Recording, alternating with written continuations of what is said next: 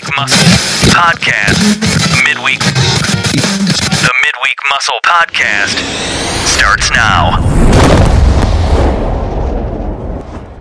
Hey, good people, this is Jay Z bringing you your dose of the Midweek Muscle. Happy Wednesday. Good morning, good afternoon, or good evening, or whenever you're deciding to listen to this cast. Thank you for joining us today. Um, as a matter of fact, uh, if this is your first time uh, here at the Midweek Muscle, first of all, thank you for joining us and welcome. Um, this podcast was brought to you for a little encouragement for peaceful, productive, and positive change to not only impact your life, but for the lives um, of others that may surround you. So um, I hope you take the time to listen all the way through this week and take the time to enjoy this cast. Uh, so uh, it's middle of the week. So as usual, happy hump day, middle of the week. Do your little shimmy dance, like, hey, right? As you are driving in your cars on your way to work or to your stomping grounds for where you beat the pavement day in and day out. You know, again, safe travels, safe driving, and make sure you stay tuned in and laser focus. If you are already stationary, like hopefully you can take some time to uh, dive in deep with me because this week uh, it will go a little deeper than uh, the previous couple of weeks. So, good people, uh, quick question just out of the gate. Have you ever set a plan like for the day or for the week and only made it halfway through? Like you had all types of ambitions and goals and you kind of only halfway made it. Like half ass status. like I know like I just got to get my shit together, right? That's what that's what I feel like sometimes. Um, but last week I talked about acceptance and mastering the gifts that you possess. But then a week goes by and I gain insight, and while all that is all still true, um, I'll just add to it. Uh, but you know, like, y'all ever just hear a message that was meant for you? Like you knew you happen to stumble into this place on accident, or maybe it's not the normal time you go, or maybe it's not the normal situation where you would go to this place or this event, or maybe you would just happen to find it by accident, and you just walk in and you sit down and you're like, mm, I'll, I'll see what it's about.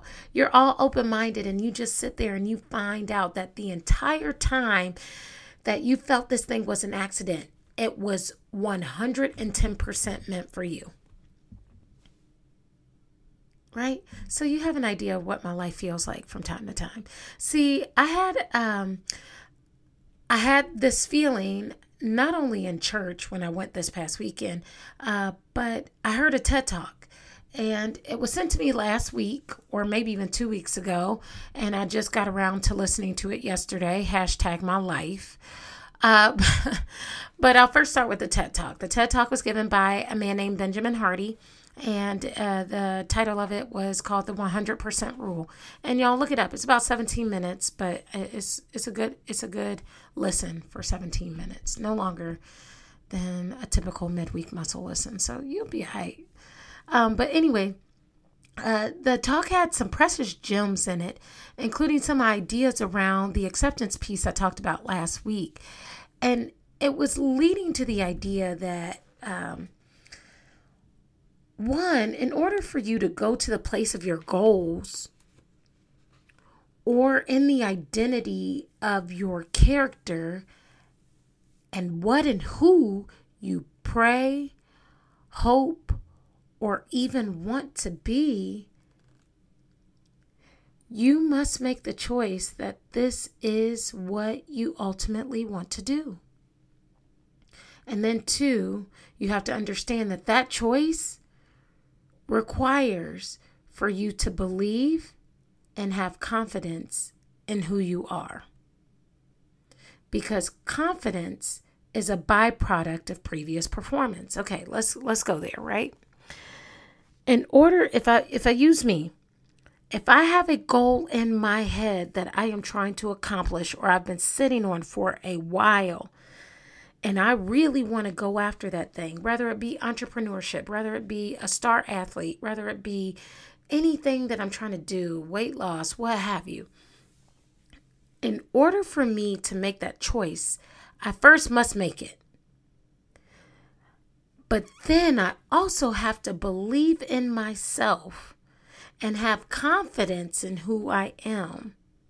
Because if I have been in the habit of failing myself previously or not following through previously, then I may have lower confidence in approaching how I even view getting to my goals.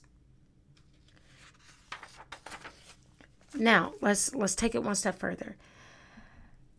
Benjamin Hardy went on and he so eloquently put before I rabbit trail any further, he so eloquently put that to have goals up here, and I'm pointing to the sky, to have goals up here, but an identity down here, and I'm pointing to the floor, is to be in conflict with yourself. And that spoke to me, good people, because how often, in lieu of like candor with other people, do you say, I, I don't really know what I'm doing. When you've actually shown proven performance. How often do you say things like, ah, don't take my word for it, when you really know the answer? Or said something like this, uh, you know, you can do this, but who am I? Or something around the long the lines of, I'm stupid. Or I'm so dumb. Or I'm such a failure. And y'all good people, for no bleeping reason, yes, I censored myself out. How many times have we said stuff like that and we had absolutely no reason to say it other than to discredit ourselves in the event that we might be wrong? By saying those things, we discredit ourselves. And to say these things of yourself is to be in conflict with your identity. And that alone can ultimately stop you from being a high achiever, or in this case, a person operating in alignment with your identity. How, you might ask, because that was very dense. How is that all of that? Well, like I said, uh, if we speak against ourselves or discredit ourselves, there was a quote from Lao Tzu. I don't know, L A O T Z U. I think I did a good job. Lao Tzu. That says, Be careful of your thoughts, for your thoughts become your words. Your words become your actions. Your actions become your habits. Your habits become your character and your character ultimately becomes your destiny. And this particularly becomes important because it when it comes time to execute a goal that you've been percolating on, your actions begin to approach your goal in the way that you've spoken of yourself. Dumb, stupid, I don't know what I'm doing. Y'all see how that's working? So you really begin to approach it like that. And you really begin to approach it with that lack of confidence. I don't even know if this is going to work because unknowingly you've spoken that into yourself all this time when you could have been speaking words of confidence into yourself. See, and let me and let me shift gears just a quick moment to the, the message that I heard in church. And see, in church this past weekend, I also was given the elements of vision, velocity, and victory, where vision gives you ideas that have a call to action and any idea that doesn't call you to action or gives you an urge for action may not necessarily be vision in this context, but vision, a true vision, is an idea that puts that check in your gut that says, oh my goodness, I like this requires me to do something about, and I, and I might be a little scared. right? Vision doesn't always come so peacefully. Vision kind of scares you a little bit. Keep that in mind. Velocity or force or momentum is what guides us through our visions. So, in order for you to execute on a vision, you have to have some sort of force or momentum sort of helping to push you along. For some of us, maybe that's encouragement. For some of us, that's a cheerleading squad, people rooting us on. For some of us, that is just building of confidence. But we have to be sure to understand that we cannot think ourselves into a new place. Vision is great, but we cannot just think ourselves into that new place. The path requires movement. And that movement happens spiritually, mentally, physically, and emotionally. Vision requires velocity. And then the last one is victory. Because as Angela Bassett so graciously said in her acceptance speech at the Black Girls Rock event, and she was quoting, I think it was Sojourner Truth, she said, My my dear, if God be for you, then who could ever be against you? Because we know that deeply rooted victory is rooted in a deep rooted foundation in spirituality of, you know, again, God and who you pray for and what you pray for and how you pray for and the vision that you pray for and then the execution that you pray for.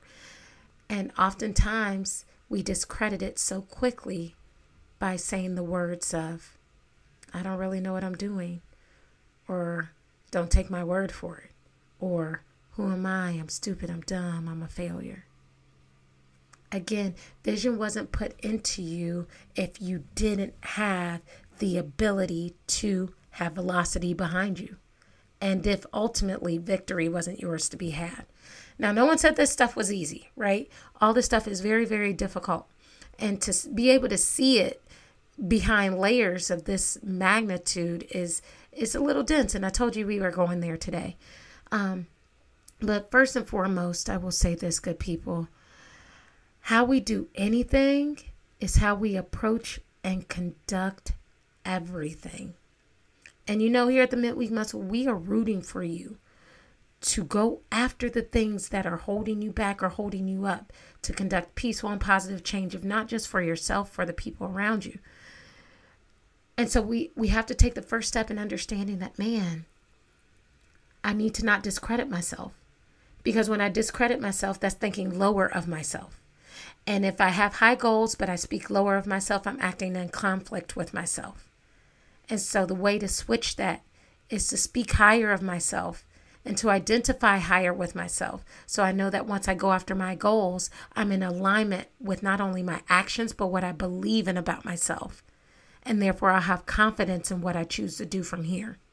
And that's what gives us velocity so we can ultimately attain victory and however we see victory, right? Because, like I said, in many, many, many other casts, it's not just in monetary payoff, it could be spiritual reward. It can be mental or physical reward. It can be emotional reward. It's not always just a financial payout. So, good people, this is what I'll leave you with this week short, sweet, and spicy. Next time you approach completion on something, check yourself. Like, take a moment, check yourself to see if you've marked that thing, whatever it is, with your level of excellence. No one else's, but yours. And here's the most comforting thing I can offer you. If it if it if you turned it in and it didn't get the A plus or the gold golden star or the the mark of approval that you were hoping for or looked for or aspired to see, there's something that we learned from it. So we can go after it and do it differently, but better next time. So, again, good people, how we do anything is how we approach and conduct everything. So, next time you approach completion of something, check yourself to see if you marked it with your level of excellence. Let's go out there, let's check ourselves, let's mark it with our excellence, and as always, let's go!